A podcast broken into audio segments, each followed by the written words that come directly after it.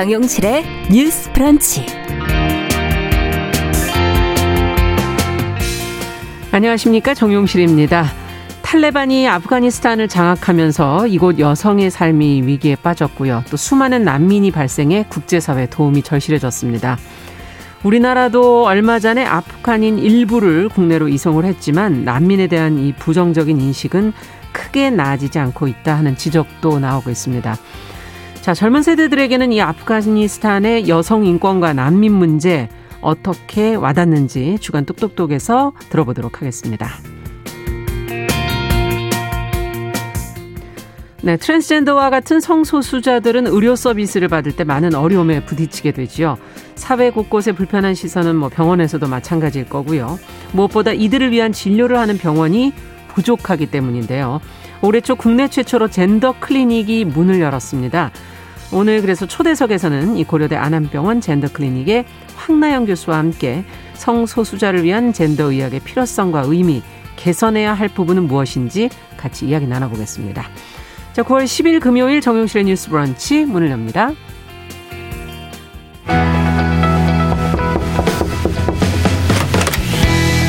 청년 여성의 눈으로 세상을 봅니다. 정용실의 뉴스 브런치 주간 똑똑똑. 네, 금요일에는 첫 코너 주간 똑똑똑으로 시작을 합니다. 청년 여성들의 시각으로 다양한 주제를 이야기 나눠보고 있습니다. 자, 오늘도 두 분이 자리해 주셨습니다. 계간홀로의 이진송 편집장 안녕하세요. 안녕하세요. 네, 그리고 청소년 페미니스트 네트워크 위티의 양재 활동가 안녕하세요. 네, 안녕하세요. 자, 앞서 말씀을 드린 것처럼 오늘 아프가니스탄 사태를 계기로 해서 좀 우리가 생각해 봐야 할 문제들은 무엇인지를 좀 이야기 나눠볼까 합니다. 먼저 아프간 뉴스 사태를 이렇게 보도를 통해서 보시면서 어떤 생각들을 하셨는지 아프간 상황을 어 뭐 우리가 좀 이해가 부족한 거 아니냐 정확히 어 모르고 있는 부분이 있는 거 아니냐 잘 알아야 되는 거 제대로 알아야 되는 거 아니냐 하는 생각하셨다면서요 두 분 얘기 좀 들어보죠. 어 네, 저는 사실 보도되는 방식에 대한 고민들이 있었던 것 같아요. 네. 이 어떤 탈레반이 정권을 장악하고 나서의 어떤 피해에 대해서는 많이 보도되었지만 막상 음. 이 전쟁이 왜 있었고 있고 음. 이 전쟁이 끝나는 것의 의미가 무엇인지에 대한 고민들을 조금 더 나누고 싶다는 마음이 있는데요. 그렇죠. 네, 흔히 뭔가 전쟁을 생각하면 되게 천재지변 같잖아요. 갑자기 막 어. 일어나고. 근데 사실은 전쟁이라는 게 되게 국제 정치의 한 부분일 수밖에 없고 네. 주변국들의 네. 뭔가 지원과 승인 혹은 이권과 협상 없이는 불가능했었고 맞습니다. 그런 의미에서 아프간은 사실은 40년간 끊임없이 전쟁이 일어났던 공간인데 1차 아프간 전쟁에서는 경우는 사실은 소련을 견제하기 위해서 미국이 개입해서 음. 이런 테러리스트들이나 근본주의 세력들에게 소련에 대항할 그쵸. 수 있는 자원들을 제공했었던 지점들이 있었다라고 생각을 해요. 예. 네, 그래서 사실은 탈레반 집권 이후에 억압적이고 반민주적인 정치를 비판해야 하지만 음. 중고 중동이 침공의 장이 된 것은 사실은 서구 국가들의 어떠한 이권에 대한 그렇죠. 다툼들이 분명히 있었다. 음. 그리고 그 지점에 대한 성찰 그리고 더 이상 음. 이런 패권주의가 허용되지 않을 수 있는 세계적인 합의를 만들기 위해서 이러한 아프가니스탄 전쟁의 마무리가 조금 더 이야기 되어야 한다라는 생각이 듭니다. 네, 맞습니다. 중동의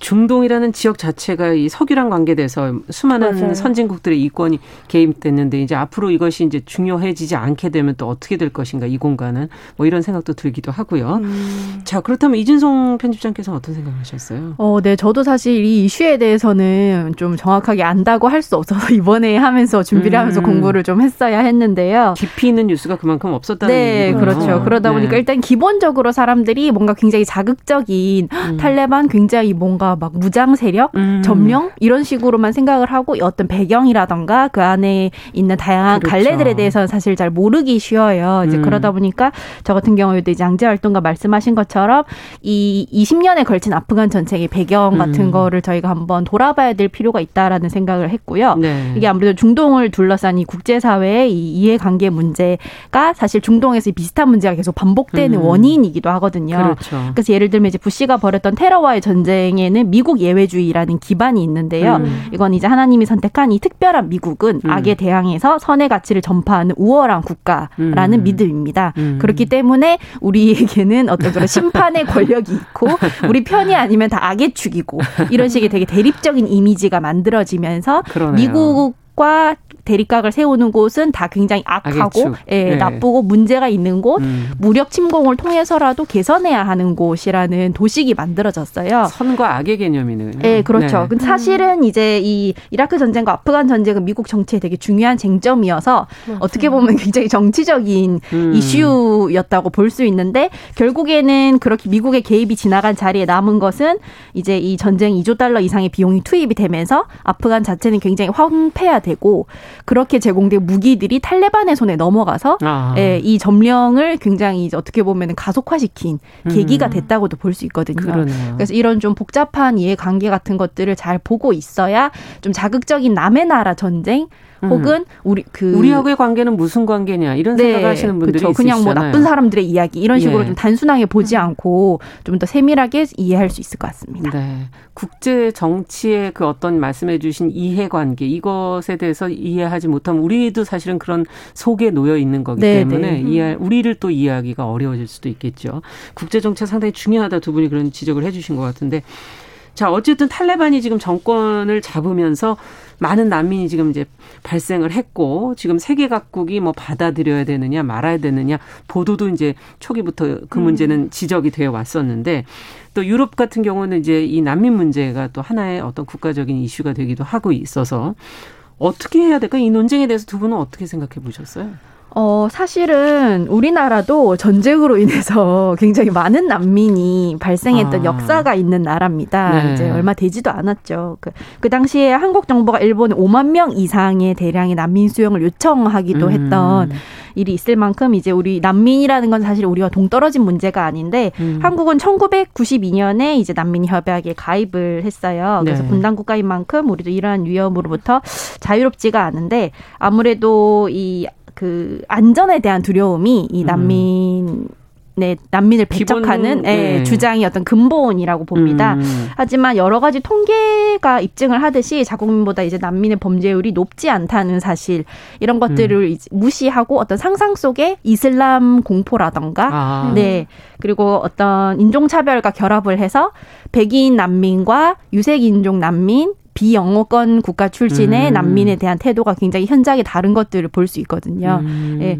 그렇기 때문에 이게 과연 우리가 이 안전에 대한 두려움을 기재로 우리 상상 속의 무슬림 혐오를 이용을 해서 무엇을 지키고자 하는가. 네. 진짜 난민과 가짜 난민을 음. 구별하려고 하고 굉장히 좀 음. 1차원적인 논쟁으로 돌아가거든요. 그러면 예. 너네 집에 데려가. 이런 식으로 음. 생산적인 논의가 이루어지지 않고 아. 계속해서 우리도 사실 언제든지 난민이 될 수 있는 상황임에도 그렇죠. 불구하고 그렇기 때문에 좀 국가가 적극적으로 나서서 이제 국제사회와의 공조를 통해서도 음. 난민을 잘 받아들일 수 있는 시스템을 만들어야 하고 음. 굉장히 사실 난민협회에 가입을 해놓고도 소극적인 자세를 아. 유지를 하고 있었거든요. 예. 예. 그래서 이런 출입국 당국의 자의적인 심사나 법원의 소극적인 판단 같은 것들이 지속적인 문제로 꼽혔는데 이런 문제들을 개선해 가야 한다고 음. 보고 있습니다. 언론을 통해서 보는 이슬람의 모습은 자살 폭탄 테러라든가 뭐 음. 그런 모습을 봤기 때문에 그런 게 아닐까. 네네. 앞서 네. 얘기해 주신 두려움이라는 게 네. 거기서 오는 거 아닐까.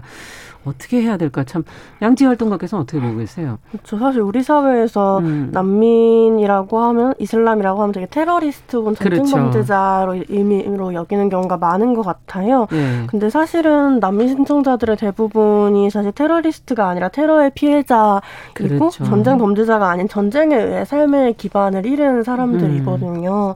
그래서 사실 저는 이번에 뉴스를 보면서는 한국에도 난민보다 힘든 사람이 많다. 우리 우리나라 사람 먼저 음. 도와줘라 이런 글들을 많이 봤었고 아. 그래서 사실 전쟁에 우리가 함께 지고 있는 책임이 없는 것처럼 음. 묘사되는 경우가 많은 것 같아요.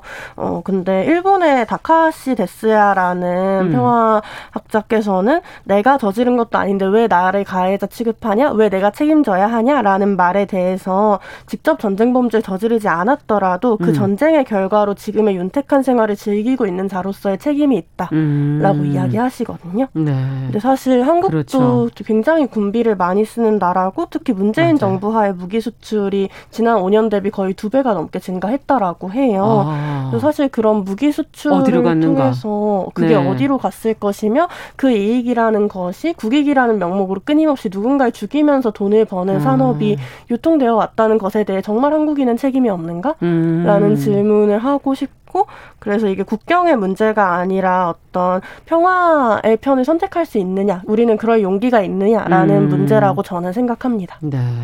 그렇게 속속들이 들여다보니 과연 정말 우리가 평화를 위한 어, 선택을 하고 있는가에 대해서 근본적인 질문을 하게 되네요. 네. 자, 얼마 전에 그래서 우리나라에서는 지금 아프간인 380여 명, 국, 우리나라와 함께 협업을 해서 일을 했던 아프간인들을 380여 명을 지금 국내로 이송을 했고, 어, 이 소식이 전해지면서 과거 예멘 난민들 문제 때와 달라졌다 음. 이런 지금 이제 보도들도 나오고 있고 정부 조치가 많이 달라졌죠. 우리가 이제 좀 그래도 나아진 거 아니냐 이런 반응들도 적지 않은데 이건 어떻게 보십니까? 어, 네, 이 협력했던 아프간인 380여 명을 특별 기여자의 신분으로 대우해서 이제 데려온다라고 네. 대대적으로 보도를 했고 그렇기 때문에 아무래도 여론이 예멘 난민 때과는 많이 달랐어요. 음. 그러다 보니까 두 가지 상반되는 충돌하는 어떤 의미가 있는데요. 우선 이런 형식으로 받아들이게 되면 1차원적으로는 아직 난민 수용에 대한 거부감이 큰 국민들의 저항감을 줄이고 네. 난민에 대한 게시, 게, 그 인식이 일부 일부 개선 될 좀 가능성이 아. 있습니다. 왜냐하면 그들은 불쌍하거나 낯설거나 이상한 존재가 아니라 우연히 난민이 되었을 뿐 직업이 있고 그렇죠. 자기 삶이 있는 사람이라고 직관적으로 이해를 할 수 있거든요. 음. 그러다 보니까 이 조치에 대해서는 설문조사에서도 7명 중에 10명 중에 7명이 이제 동의한다라고 할 음. 정도로 여론의 지지를 받았어요. 네. 그런데 이 문제는 이렇게 특별 기여자의 형태로 받아들일 때 인권이 어떤 자격 그리고 지불 능력에 대한 개념으로 오용되지 않을까라는 좀 문제점이 있습니다. 아. 그래서 이제 난민 인권 문제에 꾸준히 이제 목소리를 내온 이제 이일 변호사분 같은 경우에는 이제 본국에 남아 있으면은 이제 심각한 인권 침해를 당한다는 이유로 당연히 받아들여야 하는 존재를 음. 어떤 이 관계 때문에 공로가 있는 사람에게 선물하듯이 음. 이 수용이 이루어진다는 점이 문제적이라고 뭔가 주고받는 것 같은 그렇죠. 느낌이 든다는 거죠. 네, 그래서 네. 사실은 이건 결국 확장하면 쓸모 있는 사람, 더 능력 그렇죠. 있는 사람, 그런 사람만이 살아남을 가치가 있는가라는 질문으로 음. 이어질 수 있고요. 이거는 쉽게 목숨의 값을 매기는 우리나라의 현실에도 사실 적용해 볼 수 있는 문제 의식이거든요. 아, 예. 네, 그래서 이 문제에 대해서는 좀 이런 모순되는 있는 두 가지 효과가 있다고 생각을 합니다. 네, 여론의 음. 지지는 받을 수 있었지만 좀 돌아볼 부분이 있다는 지금 지적이신데 네. 어떻게 보세요? 음. 어, 맞아요. 저도 어떤 특별 음. 기여자라는 것이 어떤 난민에 대한 통념을 깨고자 이런 음. 방식으로 난민을 수용하는 것들에 대해서 취지는 이해하지만 음. 사실은 예외를 둠으로써 난민에 대한 차별은 유지하고 사실은 이 그러네요. 어떤 협소한 구조를 유지하고 있다고 저는 생각을 해요. 그래서 저는 음. 오히려 좀 난민 정책의 사각지대를 좀 살펴봐야 한다고 생각하는데요. 네. 어, 송효진 한국여성정책원 연구위원 의원이 네. 작성한 난민 여성의 삶에 대한 보고서를 보면 여기서 면접을 한 사람들 중에 뭐 이런 젠더 박해로 네. 인해서 어, 난민을 오게 되었다라고 이야기한 이들은 모두 난민 인정을 받지 못했다고 해요. 어. 이런 것처럼 사실 난민 인정이 되는 사유가 이런 한국에 대한 기여로만 이야기되었을 때 그 공간에 음. 있었던 다양한 어떤 박해의 경험이나 이런 것들이 해석되기 어렵고 음. 오히려 이런 아프간 특별기여자에 대한 이야기들을 보면서 저는 되게 난민에 대한 고정적 시각들을 탈피하고자 하는 방식이 이런 특별기여자라는 말을 붙이는 것밖에 음. 없었을까? 사실은 되게 많은? 난민에 대한 예. 선입견들을 국가가 주도적으로 깨나가지 않고 음. 그들과 특별기여자들이 다르다라고 표현하는 방식을 선택한 것에 대해 큰 음. 아쉬움이 남습니다. 그러네요. 네. 근본적인 난민에 대한 인식은 개선되지 않았다라는 네. 지금 지적을 해주셨는데 이 난민 문제를 들여다보면서도 또 참 힘들고 가슴 아프지만 그 아프가니스탄 안에 또 있는 그 여성들의 인권, 음. 그 앞으로도 계속 이어질 또 계속 탄생할 그런 여성들의 인권의 추락 이 부분도 여성의 입장에서 들여다보는 게 참 답답하기도 하고 음. 이거는 어떻게 이분들은 어떻게 살아갈까 하는 그런 음. 생각이 들기도 하는데요. 네. 두 분은 또 어떻게 보셨을까 하는 생각이 들어요. 네, 아무래도 이제 최근에 탈레반이 그래도 이전과의 차별점으로 드는 것 중에 하나가 이제 겉으로 보일 때 말을 음. 할 때는 이제 여성에 대한 태도예요. 말로는 이제 여성의 교육과 취업을 이제 그 뭔가 아, 여성에 대한 말을 네, 말로는 자기들은 이제 달라졌다 네. 여성들을 뭐 존중하겠다 이렇게 말은 하지만 사실은 근본적으로는 이 여성의 음. 교육과 취업을 허용할지를 이슬람 법 안에서 검토하겠다는 어. 네, 입장이거든요. 그래서 인간의 권리를 종교 교리로 결정을 하겠다는 거고 아. 그 결정권을 남성 극단주의자들이 쥐고 있다는 점에서 그렇죠. 네 같은 문제가 반복될 가능성이 굉장히 크고 실제로 지금 이제 여, 그 여성분들이 일자리를 잃는다거나 부르카를 쓰지 않았다는 이유로 살해를 당하는 네. 일들이 이제 벌어지고 있어요.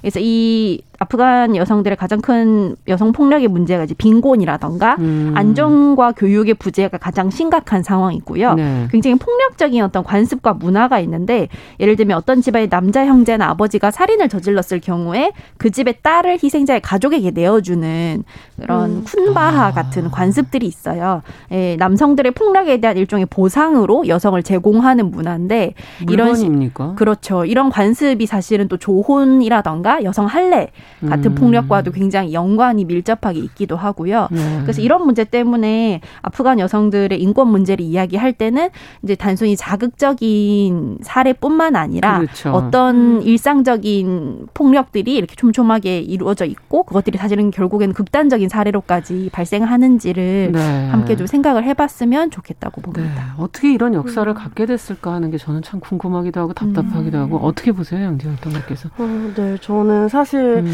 어, 되게 많은 고민이 드는데 2007년 무렵을 기준으로 음. 사실 탈레반이 집권하지 않았을 때 기준으로 해도 아프간 소녀의 57%가 16세 이전에 결혼하고 전체 여성의 38%가 원치 않는 결혼을 한다라는 음. 유엔 음. 아동 기금의 보고가 있었어요. 그렇군요. 어, 그러니까 사실은 아프간 여성 인권이라는 게 탈레반에 포함한 역대 정권들의 공통적인 과제이자 뿌리 깊은 음. 문제였던 거죠. 그래서 사실 지난 20년간의 시간 동안 미국이 뭐 민주주의를 이식하겠다 이런 식으로 얘기했지만 이루어지지 사실은 않았군요. 네, 네. 이런 서방 국가의 점령 기관들이 마냥 민주주의와 인권을 정착시키는 기관이 아니었기 때문에 오히려 탈레반이 이렇게 쉽게 여성 인권을 음. 퇴화시킬 수 있었다고 저는 어, 생각하거든요.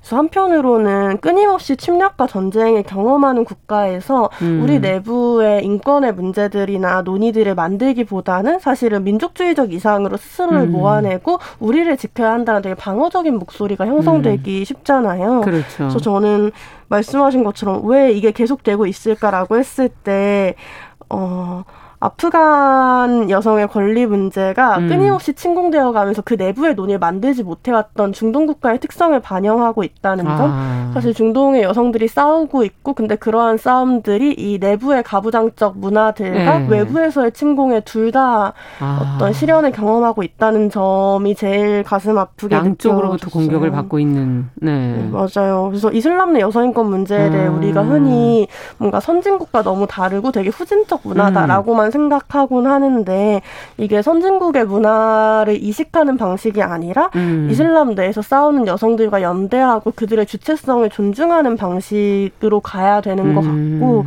결국에는 여성 인권과 반전 평화, 민주주의 같은 개념이 따로 갈 수 없음에 대해 많이 저는 음. 느끼게 되는 것 같아요. 그렇군요. 그 말씀을 해주시니까 이 아프간 사태와 관련해서 국내에서 음. 이 아프간 난민의 문제, 뭐 여성들의 문제 이거를 좀 대상화 뭐 타자화하는 그런 목소리가 나오는 거는 한번 좀 짚어봐야 되겠다라고 얘기를 해주셨잖아요. 네. 네, 두 분 말씀을 좀 들어보죠. 어, 네, 일단 이제 대상화 여성 아프간 여성에 대한 타자화나 대상화의 예를 들면은 이제 SNS에서 1970년대 카불 시내에서 아프간 여성들이 미니스커트를 입고 다니는 사진이 아, 좀 예. 화제가 됐었어요. 왜냐하면은 예, 최근에 아프간 음. 여성들은 대다수 이제 부르카를 쓴 사진으로 이제 나오기 음. 때문에 이 모습이 뭔가 역사는 더 좋은 방향으로 나아간다라는 음. 우리가 선형적 역사관이 우리한테 무의식 중에 있거든요. 그렇죠. 예, 근데 그걸 보고 이제 좀 충격을 받으면서 음. 좀 화제가 됐었는데 그런과 이와 별개로 아프간 여성들을 무조건 이제 여성 인권의 최하위에 있는 존재로 음. 두고 한국에서 여성 인권이 퇴보하면 저렇게 된다라는 선전식으로 쓴다거나 어. 아니면 그 안에서 하고 있는 여성들의 다양한 투쟁이라던가 아까 말했던 음. 문화적인 맥락 같은 것들을 고려하지 않고 음. 무작정 이제 구조해야 한다던가 어떻게 음. 개입해서 개선해야 하는 음. 그런 문제로 볼 때 이런 시, 그 시혜적인 태도로 접근을 할 때 사실 음. 미국이 타, 그 아프가니스탄을 점령을 한 것도 그런 이유였거든요. 음, 그렇죠. 우리가 알고 있는 이 프레임 속에 이 나라를 네. 잘 재건해 보겠다. 이제 그런 식으로 접근을 했었던 거랑 음. 비슷하기 때문에 이런 식의 접근은 굉장히 계몽적이고 시혜적인 태도일 수가 있어서 그리고 실제적인 네. 성과가 뭐 그렇게 그렇죠. 네. 네. 사실 타자와 대상하는 나랑 거리를 두고 나랑 다른 존재로 보기 때문에 소, 되게 손쉬운 태도이긴 하지만 음. 그렇게 하는 것보다는 좀 더 근본적인 문제를 같이 고민을 해보는 음. 게 필요하지 않나라고 생각합니다. 그러네요. 어떻게 보십니까? 그렇죠. 어, 저는 음, 국내에서 아프간 특별 기여자들이 입소한 진천 인재개발원을 망원렌즈로 허락 없이 찍어서 보도한 음. 사례가 좀 인상 아. 깊었었는데요. 어, 이 문제를 지적한 미디어 오늘의 보도에 따르면 사실 이 촬영의 매체가 굉장히 많았었고 한국일보, 뉴스원, 뉴시스 등이었고 되게 보도도 되게 많이 되었다라고 해요. 네. 그런 걸 보면서 되게 우리는 다른 이들의 불행이나 재난을 되게 포르노적으로 소비하고 싶어 하는구나 아. 같은 것들을 많이 느끼고 그래서 우리가 도와줘야 할 불행을 겪고 있는 사람이 아니라 권리를 보장받아야 할 존재로 여겨질 때 이런 좀 타자화가 극복되지 음. 않을까라는 생각이 들었습니다. 네. 언론의 또 태도도 맞아요. 사실 한번 생각해 봐야 될 부분을 지금 지적을 해 주셨고요. 앞서 얘기해 주신 것처럼 중동에서의 이런 강대국들의 이해관계, 그래서 계속 비슷한 양상이 반복되고 있는 것. 이거는 어떻게 음. 보세요? 근본적으로 어떻게 돼야 될까요? 그래야 이 문제가 끝나지 않겠습니까? 음, 이거는 사실 정말 어려운 음, 문제이기도 그렇죠. 하죠. 예, 그래서 이제 미국이 그 철수를 하면서 이제 음. 다시 또 중국과 아프간의 관계가 그렇죠. 좀, 예, 지금 보도가 되고 있어요. 네, 계속 이제 보도가 굉장히 네. 많이 되고 있죠. 맞아요. 중국이 아프간과 지속적으로 이 접촉한 동향이 중국이 아프간의 광물 자원에 이제 음. 눈독을 들여왔다라는 음. 보도가 이제 지속적으로 나오고 있거든요. 근데 아프간 입장에서는 중국의 투자에 의존을 할 수밖에 없는 배경이 미국이 이제 아프간 중앙은행에 미국 내 자산을 동결을 해서 음. 탈레반이 중국 투자에 의존할 가능성이 높아질 수밖에 없고요. 탈레반 대공세를 외국 원조 기구들이 또 문을 닫았습니다. 아. 그래서 지금 인구의 3분의 1이 좀 먹을 것이 부족한 상황인데도 세계은행이나 국제통화기금이 또 아프가 원조를 중단을 하기도 했어요. 예. 그래서 아까 얘기했던 정치적 이해관계뿐만 아니라 여기에서 발생하는 문제뿐만 아니라 이런 문제가 발생했을 때 정치적인 음. 이유로 음. 그곳에 있는 존재들의 살 권리나 이런 기본적인 인권을 주, 그 지원할 것인지 말 것인지를 결정하는 것도 음. 굉장히 좋지 않은 징조라고 그러네요. 보거든요. 예. 그래서 이 문제에 대해서도 저는 좀 요즘에 생각을 좀 많이 하고 있습니다. 네. 음. 어떻게 보세요? 맞아요. 되게 고민스러운 부분인 것 같은데, 음. 어, 저는 최근에 이, 어, 인터뷰를 준비하면서 배보람 활동가의 전쟁은 책임지지 않는다라는 음. 글을 봤거든요. 네. 그걸 보면서 전쟁 20년을 포함한 지난 30년간 아프간 숲의 절반이 사라졌다라는 음. 보도를 아, 봤어요. 네. 그래서 아프간이 유엔 환경 계획에 의해서 전 세계 국가 중에 기후 변화 대응 능력이 제일 취약한 국가로 꼽혔다라고 예전에는 굉장히 풍요로운 나라였다면서요. 네, 그렇죠. 네. 그래서 이런 소득원인 농업의 기반이 무너지다 보니까 아. 이런 빈곤도 심화되고 사실 삶의 터전 생존이 완전히 있는 게 전쟁일 수밖에 없다라는 음. 어, 생각이 많이 들었고 그런 의미에서 정말 전쟁은 책임지지 않는다. 종전만이 음. 책임일 수밖에 없다라는 생각이 저는 되게 많이 들었던 것 같고 요. 네. 그래서 만약에 뭔가 군대나 전쟁이 하나의 도시처럼 사고됐다면 이 도로 하나를 짓는 것 혹은 폭탄 하나를 떨어뜨린 것 이게 환경에 어떤 영향을 미치는지 음. 우린 충분히 논의하잖아요. 근데 사실 전쟁에서는 그렇게 하지 않고 모든 걸 파괴시키는 방식으로 그렇죠. 진행이 되죠. 그래서 사실은 어, 이 전쟁이라는 게 결국 돈을 벌기 위해 시작되고 돈이 음. 안 되니 끝난 것이라고 저는 생각하는데. 아, 참 씁쓸하네요. 어, 네. 우리가 이렇게 무기를 사기 위해 돈을 쓰는 게 아니라 숲을 지키고 음. 어떤 기후위기에 막기 위해 돈을 써야 되는 시점이라고 생각하고. 그런 면에서 어떤 전쟁과 자본의 이윤이 결탁되고 있는 이러한 장면들을 보면서 음. 끊임없이 고민이 되는 것 같아요. 예. 또 9.11 테러도 이제 20주기가 곧 되는데, 그렇죠. 예, 얼마 남지 않았고, 가슴 아픈 사건이었고, 이것도 우리가 강대국과 또 약소국인 그 또 유색인종들과의 그런 관계 음. 서로 주고받는 복수하고 보복하는 음.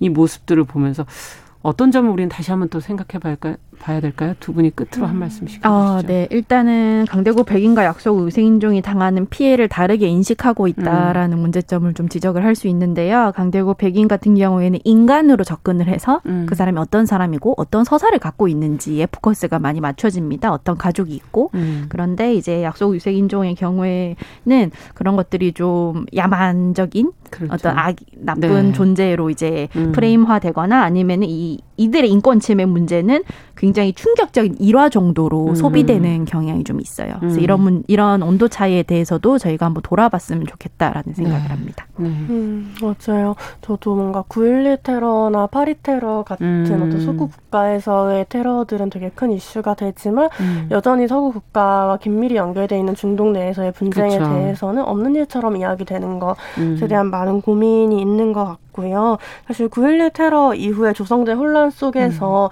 미국에서는 애국법이 발의돼서 좀 사실 네. 국가의 국민 감시가 굉장히 심해졌고 한국에서도 테러 방지법 등의 논의가 있었던 그랬죠. 게 얼마 되지 않았잖아요. 네, 맞습니다. 사실 테러를 반대한다라는 말이 감시 국가에 찬성한다라는 말과 동일한 말은 아니라고 생각해요. 음. 그래서 우리를 위협하는 것이 정말 테러리스트들이기만 한지 음. 혹은 테러를 명목으로 뭐 침공을 정당화하거나 감시 강화나 억압을 강화하는 국가의 인지에 음. 대해 질문해 보고 9.11에 대해 다시 생각해 볼 때라고 생각합니다. 네.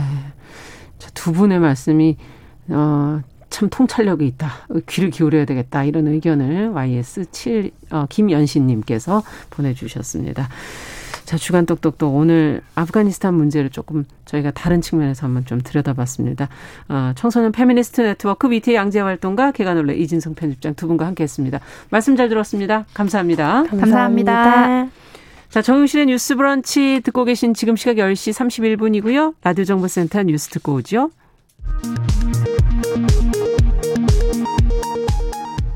코로나19 예방접종 대응 추진단은 오늘 0시 기준 1차 접종 인원이 43만 8,346명으로 총 3,214만 9,176명이 1차 접종을 받았다고 밝혔습니다. 인구 대비 접종률은 62.6%입니다. 접종 완료자는 29만 902명이 접종을 마쳐 누적 1,940만 6,809명으로 집계됐습니다. 접종 완료율은 인구의 37.8%입니다. 김부겸 국무총리는 정부가 추석을 앞두고 마련한 방역 대책에 결코 방역을 완화한다는 의미는 아니라고 강조했습니다.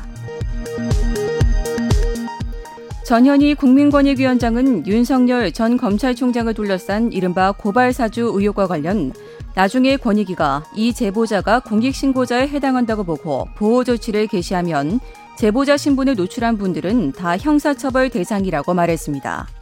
지금까지 정보센터 뉴스 정한나였습니다.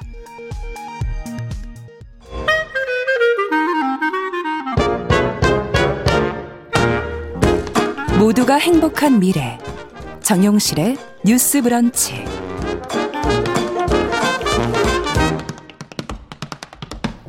네, 정용실의 뉴스 브런치 듣고 계신 지금 시각 10시 33분입니다.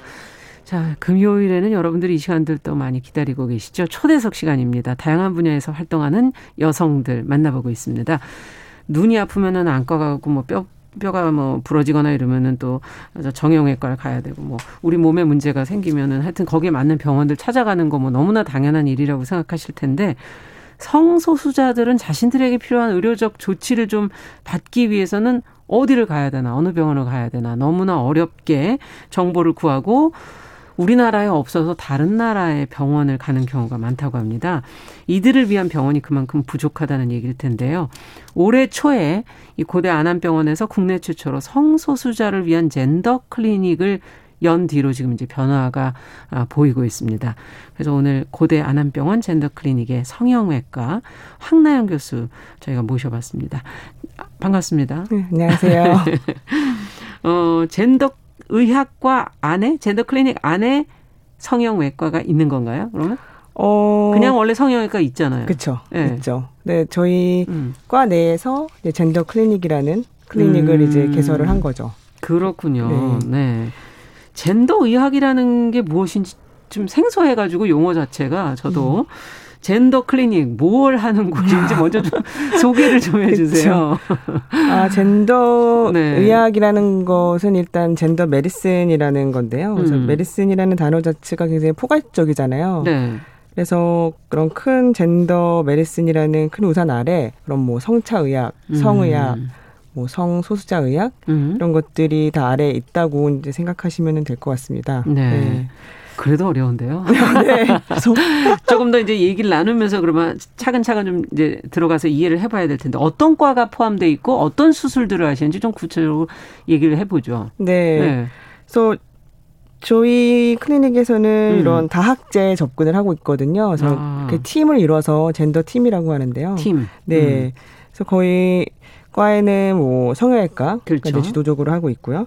그다음에 정신건강의학과, 아. 그다음에 산부인과, 어. 비뇨기과, 네. 내분비내과 뭐 이런 뭐 대장 항문외과 어. 이런 여러 과가 팀을 이뤄서 이제 다 학제 접근이라고 음. 하거든요. 그러니까 전공이 다른 분들이 한 팀에 모여 계셨 그, 계시는 거다. 물론 그 클리닉을 다른 진료도 하시지만 그렇죠. 네, 그래서 저희가 팀을 이뤄서 이런 환자분들이 오셨을 때 같이 그렇죠. 협업해서 협업해서 어. 환자를 좀 더 포괄적으로 그리고 좀 더 안정적인 삶의 변화를 그렇군요. 도와주기 위해서 이렇게 팀을 꾸렸습니다. 그래서 성소수자분들이 정말 여러 과를 가셨어야 되는 거군요. 그러면 뭔 문제 한 가지를 해결하려고 그러면 음, 네, 여기서 이제 성소수자라고 이제 하시지만 네. 어 이제 트랜스젠더랑 그 용어가 더 헷갈리실 수도 좀, 예, 있는데 예, 예. 그렇죠. 그래서 젠더 클리닉이라고 저희가 이제 이름을 지은 이유가 음.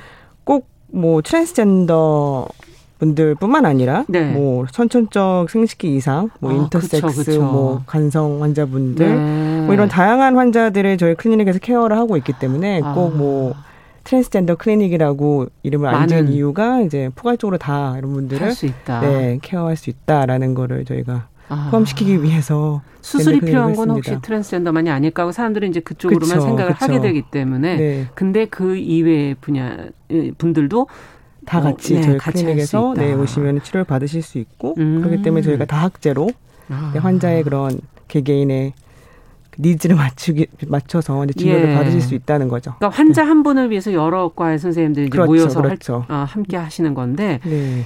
이게 이제 올 1월에 지금 젠더 클리닉이 고대 안암병원에 이제 국내 최초로 문을 열었거든요. 네. 어떻게 열게 된 겁니까, 이거는?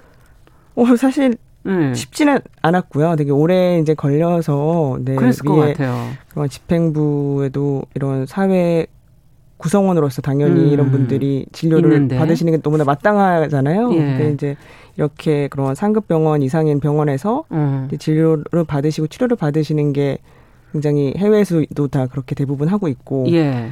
그래서 이제 계속 말씀을 드렸더니 감사하게도 저희 원장님이랑 음. 과장님께서 그런 시대 정신에 맞, 네, 시대 정신에 맞게 아. 우리가 한번 그러면 해보자, 먼저 아. 해보자, 앞장서서 잘해보자라고 아. 해주셔서 네 이렇게 저희가 그러면 네, 그 그분들은 되었죠? 이제 설득을 하신 게 이제 황 교수님이신데 그럼 황 교수님 개인적으로는 어떻게 여기에 어떤 아, 계기로 관심을 갖게 저는 되셨어요? 저는 이제 예. 의대 다니고 학생 때 음. 이런 우연한 계기로 네 친구를 따라서 음. 잡지 기자였던 친구를 따라서 네. 이런 분들을 이제 화보와 인터뷰하는 그런 계기가 있었는데요. 예. 제가 우연하게 같이 따라가서 이런 음. 분들의 얘기를 듣다가 음. 아, 참 이런 분들이 이런 의료 쪽으로 네, 그런 사각지대에 놓여 계시구나. 아. 나중에 의사가 되면 좀 도움이 될 수 있는 그 당시에는 의사 선생님 아니셨어요? 아, 의대생이었죠. 그냥 의대생. 네. 아. 그래서 그런 결심을 했는데 네. 어뭐 인턴 돌고 그러다 보니까 아, 성형외과를 하면은 많은 도움을 줄 수 있겠구나라는 아. 이제 생각을 했었고 예. 그래서 이제 혼자서 뭐 해외 학회도 다니고 뭐 그 혼자 다니실 수 있어요? 이제 혼자 알아봐서, 알아봐서, 이제 네 근데 뭐 다행 어. 뭐 교수님들과 과장님 너무 감사하게 늘 음. 지지는 해주셨어요. 음. 네, 어, 조, 새로운 좋다, 해봐라. 좋다, 예. 어, 지지한다. 네. 하지만 이제 또 클리닉을 여는 거는 또 다른 그렇죠. 또, 네. 그런 거니까. 그건 제도를 또 하나 만드는 그쵸, 그쵸. 거고. 예, 그 클리닉을 하나 해주시는 거고 그거에 따른 뭐 음. 여러 가지 기구나 뭐 또 인력도 시설도 거기에 바, 가야 되는 네, 시설도 거고. 좀 필요하고. 바꿔야 되는 거고 뭐 네. 그렇기 때문에 네. 맞아요. 그렇죠.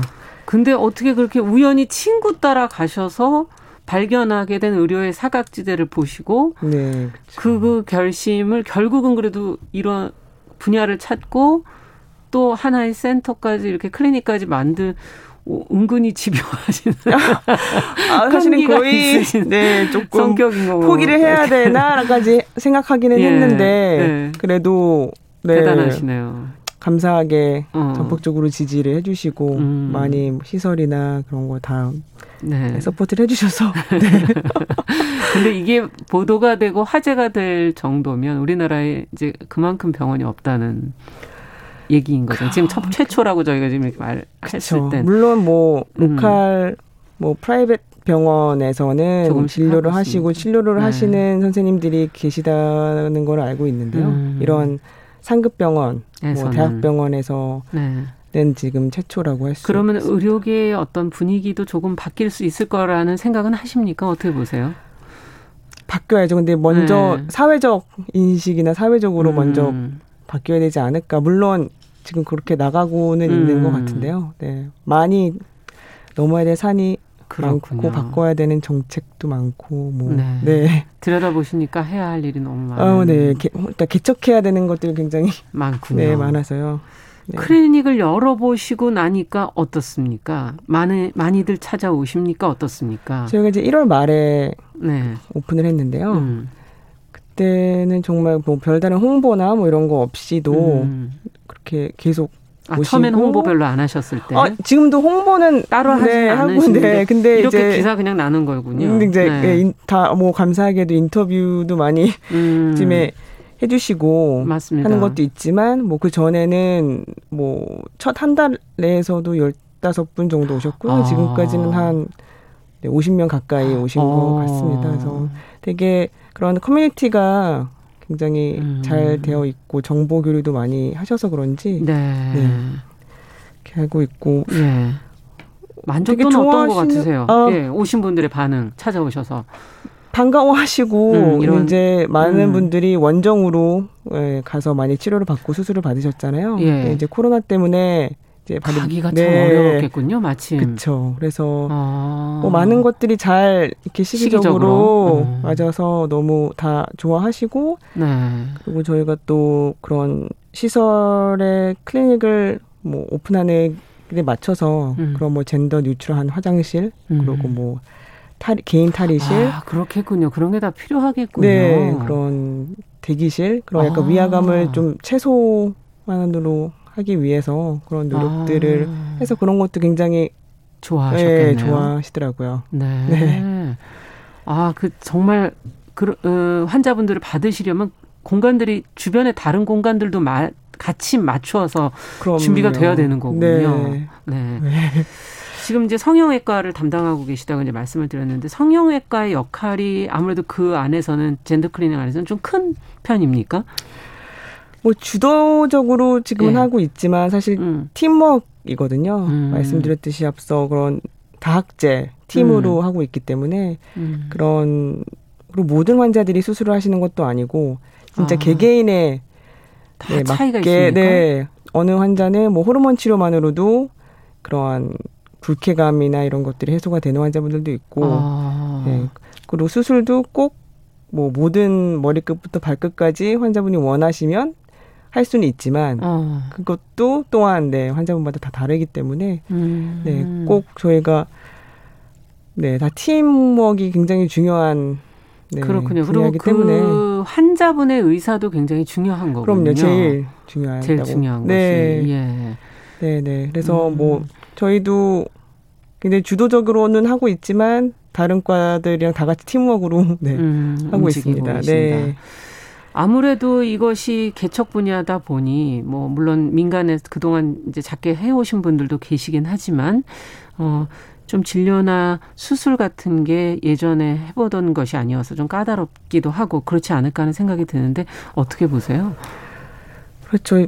수술뿐만 아니라 일단 입원부터가 음. 이제 성별에 따라 이제 병실로 입원하잖아요. 그러네요. 네, 진짜. 딱 그 그때부터 모든 게 다 그, 그렇게 돼 있군요. 네. 성별에 대해서 나눠져 있었군요. 그렇죠. 병실도 뭐 남자, 네, 아. 남자 병실, 여자 병실이 따로 있듯이. 아. 그러니까 저희가 이제 너무 당연하게 생각했던 것들이 이제 하나 하나씩 음. 바꿔 나가야 되고 개선해야 될 문제들이 되게 음. 많더라고요. 네, 그래서 뭐 사회적으로 바꿔야 되는 것들도 너무 많고, 음. 네.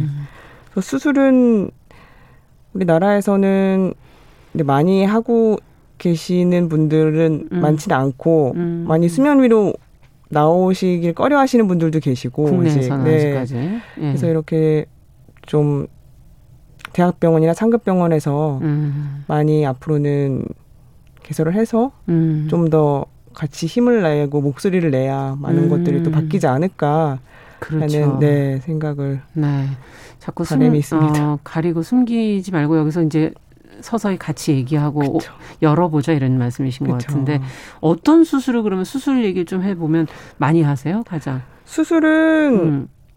생각해 보시면 사실 머리끝부터 발끝까지 다 음. 네, 수술은 할 수가 있어요. 뭐 윤곽 음. 수술도 있고. 실제로 하시는 가장 횟수가 많은 거는 저희는 이제 가슴 수술을 많이 하시나요? 네, 하고요. 예. 그리고 음.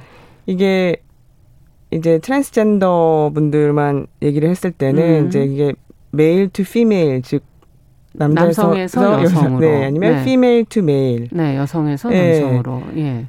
그거에 따라서 또 수술 자체가 많이 달라지거든요. 아. 네. 생각해 보시면은 이제 뭐 얼굴 도뭐 안면, 네, 네. 윤곽부터 시작해서 윤곽? 예. 그리고 남자는 그런 목젖 성형술도 아, 그렇군요. 네. 그래서 내려가서 이제 가슴이 음. 축소술 네. 혹은 반대로 확대술. 네. 네. 음. 내려가서 또 몸매나 음. 몸도 남녀랑 굉장히 다르잖아요. 예, 그렇죠. 네. 그런 거 네. 그리고 이제 성기 재건술 당연히 네. 쓸수 있는데 성기 재건술 같은 경우도 다 원하시는 거는 아니시기 때문에 네. 네. 뭐 그런 여러 가지 굉장히 다양한 어. 수술을 같이 팀으로 해야 되는. 네. 네. 자, 우리나라 의료보험이 이제 워낙 잘 돼 있으니까는 저는 이제 갑자기 어 젠더 클리닉에서는 어떻게 해당이 될까 좀 궁금해요. 음. 보장되지 않는 그런 항목이 많은가요? 다 보장이 안 되고 있고요, 대부분. 다. 네. 어. 그래서 진료, 치료, 뭐 수술 지금 다 비보험 급여로 본인 비용으로 다 그쵸. 내는. 그래서 음. 이게 참 제일 큰 문제 부담이 네, 상당히 개, 크겠네요. 네, 개선해야 될 문제 음. 중에 제일 큰 문제가 이런 것 같아요. 그래서 모든 치료나 진료, 예. 수술이 이제 급여가 아니고 건강보험으로 커버가 안 되기 때문에 굉장히 비용으로 부담을 많이 느끼, 네, 부담스러우셔서 음. 그래서 더 해외로 나가는 경우가 아, 이유 중에 하나인 것 같아요. 쌉니까 그게 비용이? 그쵸 이제 원정 수술을 하러 가시는 데가 저 태국이신데요. 그 많이 네, 흔한 나오죠. 나라가 네. 네. 아무래도 비용이 좀 더 우리나라에서 받는 것보다는 그만큼 또 의료 시설이 열악하거나 그러진 않나요?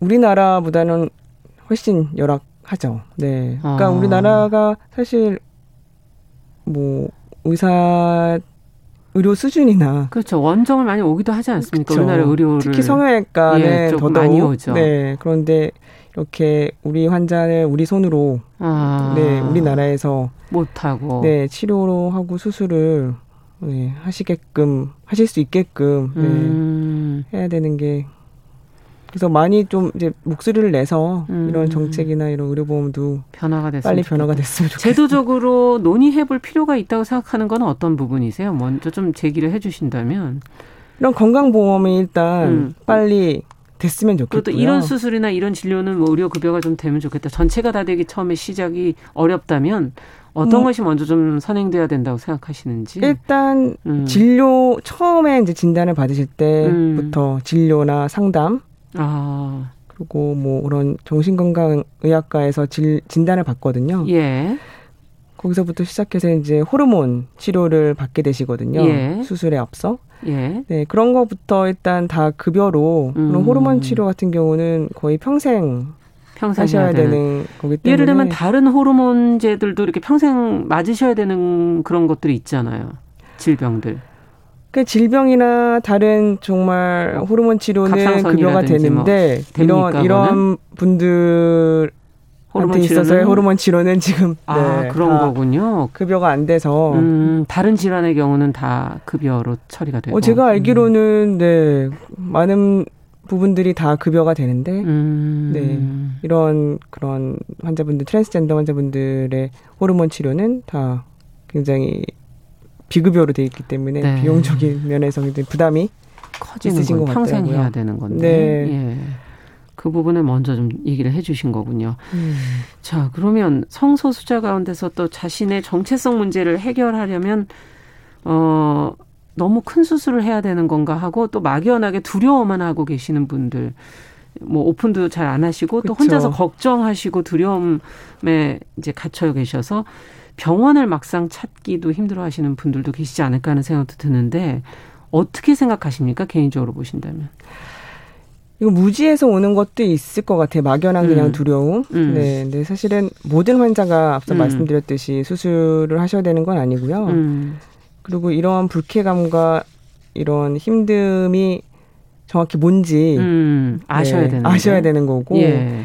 이게 이제 상담을 통해서 해소가 될 수도 있는 거고요. 음. 사실은 본인이 알고 보니 그런 트랜스젠더가 아닐 수도 있는 거고. 그렇죠. 네. 그래서 상담을 통해서도 해소가 될수 아. 있고, 그리고 뭐냐 호르몬 치료만으로도 상당 부분 해소가 될 수 있고. 있고. 어. 그래서 모든 네 분들이 꼭 수술을 하신다는 거는 아니라는 거 말씀드리고 싶고, 네 일단 네 정신적으로라도 도, 어, 네, 상담을 받으시고, 네. 그래서 본인이 원하 시기만 하면 음. 실은 도움은 가까이에 있다. 있으니까 음. 네 집에서 혼자 너무 괴로워하지 마시고 음. 네. 밖으로 나오셨으면 네. 그런 말씀을 해주시는 건데 네. 어떠세요? 젠더 의학은 아직 뭐 축적된 데이터 너무 많지 않은 상태고 어, 힘든 점도 있으실 것 같고 또 보람된 점도 있으실 것 같아요 의사로서. 그렇죠. 네. 음. 너무 개척해야 돼가는 일. 네. 해외는 굉장히 많이 앞서 나가고 음. 있거든요. 네. 뭐 데이터도 많고 음. 계속 그런 연구가 되어가고 있고 임상적으로도 굉장히 음. 네 많은 변화와 계속 업데이트가 되고 있거든요. 공부를 계속 하셔야겠네요. 그렇다면. 그렇죠. 계속 음. 우리나라만 사실 많이 뒤쳐져 있는 음. 게 사실이에요. 음. 네. 아시아뿐만 아니라 네. 많은 뭐 유럽, 미국은 당연히 굉장히 그렇군요. 앞서 나가고 있고요. 몇 년 전, 뭐, 몇십 년 전부터. 네. 음. 네. 유독 되게 안타깝게도 우리나라만 참, 네. 이쪽에는, 그래서 앞으로는 좀, 네, 이런 거는 서서히 변화가 됐으면 좋겠습니다. 음. 네. 어떨 때 가장 보람 있으세요? 굉장히 우울한 얼굴로 어둡게 들어오셔서 되게 웃으면서 아. 나가실 때, 아. 예, 그리고 꼭 앞으로 좀 잘 부탁한다고 하시면서, 음. 예, 앞으로 계속 이렇게 계셔달라. 음. 이런 얘기 들을 때. 그리고 여기서 꼭 뭐 돈 모아서 돌아오겠다. 음. 이런 얘기 들을 때 돈이 없어서 네, 이런 치료나 그쵸. 수술을 못 받으시는 경우가 되게 굉장히 많군요. 많으세요. 그래서, 그래서, 아까 의료보험 얘기. 네, 그래서 많은 환자분들이 일단 비용이 음, 얼마인지. 음. 어, 그렇죠. 네. 누구에게나 큰 그쵸. 문제죠. 그리고 일단 돈이 없으니 돈 벌어오겠다. 아. 네, 기다려달라. 네. 일로 오겠다. 뭐 이렇게 얘기를 말씀을 해주실 때 좀. 예. 우리나라에서 안타깝죠. 의료의 벽을 넘을 수 있는 게 사실 의료 보험이 아닌가 하는 그런 생각이 들고 그래서 건강보험 부분이 참 제도적으로 중요하다는 생각이 어, 매우 네, 드네요. 중요합니다. 예. 네. 자 이게 뭐 의학 의과대학의 어떤 교육과정 변화도 사실은 병행돼야 되지 않을까 하는 생각도 드는데요. 맞습니다. 음, 음. 어떻게 돼야 될까요? 너무 의료진도 다를 게 없이 음. 무지하거든요. 이 분야에 음. 대해서 관심이 일단 없다 보면 음. 네 굉장히 무지하고 때문에 의과대학에서라도 음. 좀 이런 차별 없이 진료를 하는 거를 이제 배우는 게 좀 중요할 것 같아요. 그래서 그, 모든 음. 의료진들이 성소수자 분들 뭐 음. 트랜스젠더 환자분들을 진료하실 필요는 없잖아요. 그렇죠. 근데 이제 그런 분들이 본인의 클리닉에 왔을 때 음. 차별 없이 음. 그리고 필요한 과에 음. 잘 리퍼를 해주시면은 되거든요. 네. 네. 그래서 그런 것들이 앞으로 그런 차별 금지법도 사실은 음, 네 2007년도부터 계속 음. 패스가 안 되고 음. 매번 발의가 되고는 있는데 그렇죠. 네 그래서 그런 사회적으로도 좀 많은 부분 바 꿔 나가야 되는 음. 게 네, 중요한 것 같습니다. 의대 안에서도 뭔가 이렇게 인간에 대한 인문학적인 그런 과목도 좀 생기면은 더 이해가 더 쉽지 않을까 네, 그런 것도 굉장히 중요한 음. 것 같고요. 음. 네 인문학 사회적 사회학. 네, 뭐, 네. 네. 그런 음. 사회적 음. 시선이나 음. 그런 것도 굉장히 중요하고 사회학도 물론 그렇죠. 배우면 되게 좋을 것 같아요. 네. 네. 네. 끝으로 이제 앞으로 저희가 뭐 여쭤보진 않았지만 하고 싶은 말씀도 있으실 것 같은데 어, 이 얘기는 꼭 하고 싶다 하는 말씀 일단 음, 들어보죠.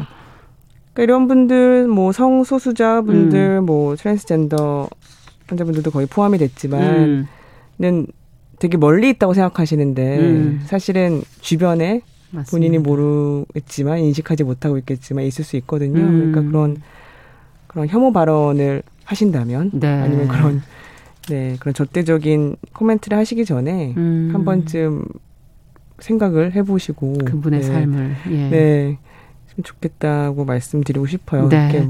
네. 알겠습니다. 젠더 클리닉으로 앞으로도 또 열심히 활동해 주시길 저희도 기대하겠습니다. 감사합니다. 오늘 말씀은 여기까지 듣겠습니다. 감사합니다. 감사합니다. 네, 고대 안암병원 젠더 클리닉의 성형외과의 황나영 교수와 함께 이야기 나눠봤습니다. 자, 정용실의 뉴스 브런치 금요일 순서도 같이 인사드립니다. 저는 다음 주에 뵙겠습니다. 안녕히 계십시오.